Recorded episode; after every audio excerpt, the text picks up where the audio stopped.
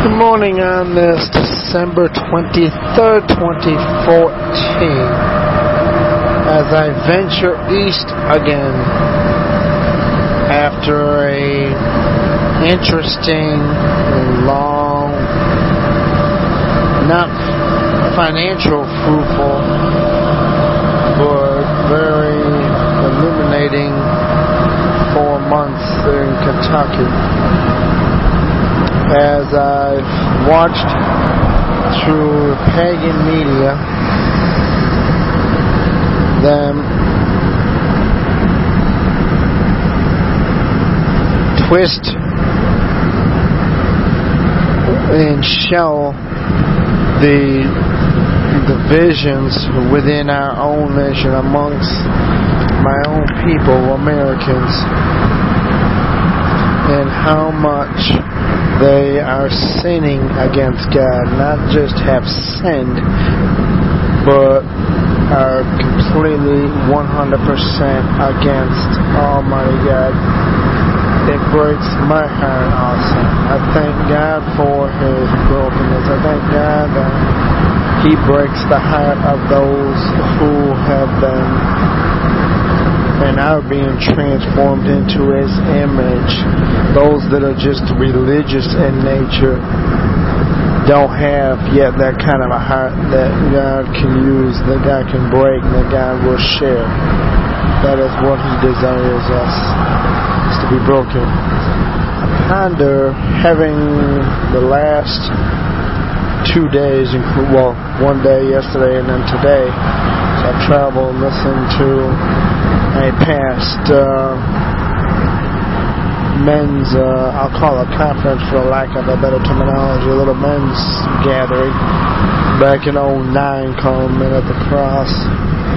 Um, and just as I allow the Spirit of God to continue teaching me and reminding me what He brought back then, it brought me to a place where the ministry that he has entrusted with me has pretty much been dormant to the point. It's not about, I don't want to promote the ministry. I want to promote just Jesus Christ, proclaim his gospel again. And as and as I venture listening to the words again, being reminding and with a growing burden for the region which he chose to break my mother's womb 52 years ago. To that, as I see, as I just recently read of a reincarnation, so to speak, of a, what's called a youth commission, but it's letting youth lead the community, but not in a Christ-centered manner. When I see a region more than any other region in this country that is amassed with women pastors, it's not against this is not an anti-woman message. It was we were both created in the image of God, but man first woman was taken from man, though man comes out of woman, the womb of woman. Amen. Um, the women's lib movement was an anti-God movement at the same time. The president that was in place when the Statue of Liberty, Lady Liberty, it's called, as a source of freedom. There is no woman in heaven or on this earth that is our source of freedom, that is our source. That was a demonic move against, to tempt us against God. And it has worked wonders. It has caused women to think that they no longer need a man, and it's also the wrong end. It's caused men to, instead of listening to the voice of God, as learn to listen to the voice of his wife and twist scripture to that. I've seen organizations, churches, ministries with a plural, not singling out any. God will single it out, but I'm not God and I'm not the judge. knowing God is the judge by and through Christ Jesus.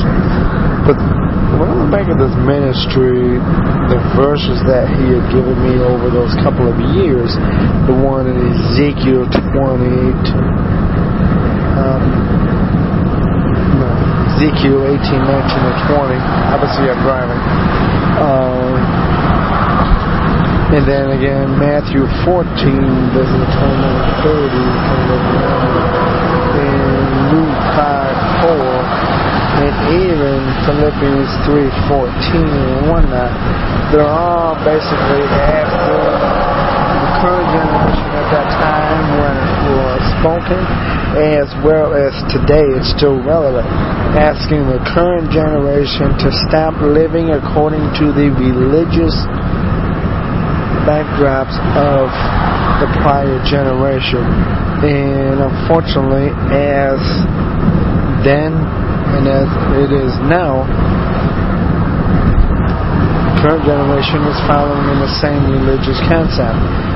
God never intended Christianity, which is a representation of Him, period.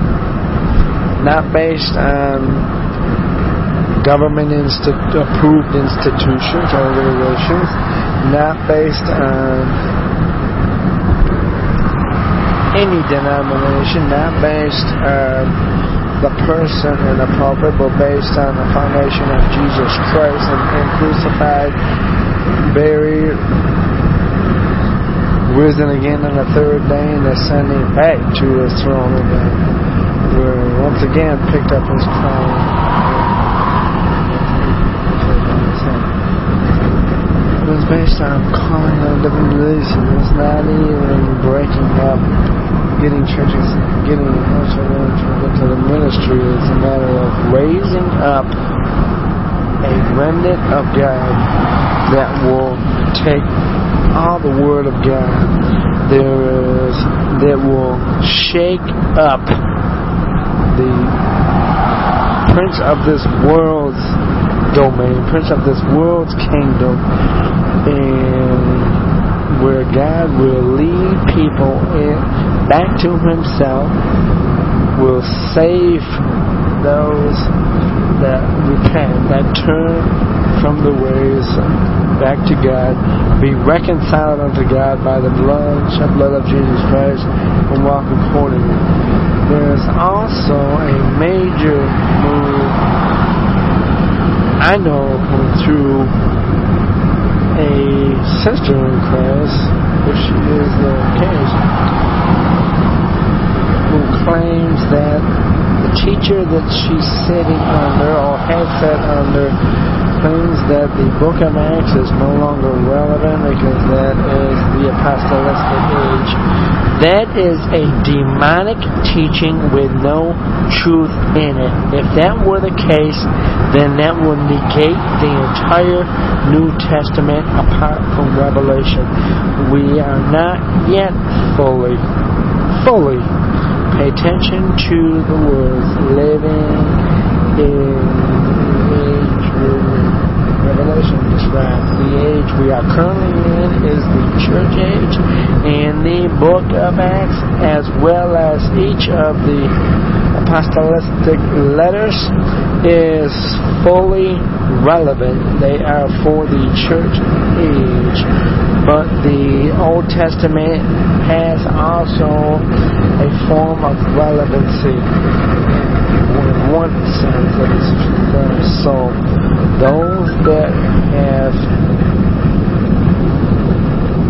fallen prey to that teaching fall upon your knees right now and repent before God and run from that teaching. And for the teaching that just says we are only here to work, raise families in the church, share our faith. What's our faith in? Is our faith in the church or our faith in Jesus Christ? Um, and then die. Accumulate mass. Be morally acceptable and not that those things are wrong by any shape of the way. But it's not what Jesus is doing. So, this on the project. Love you.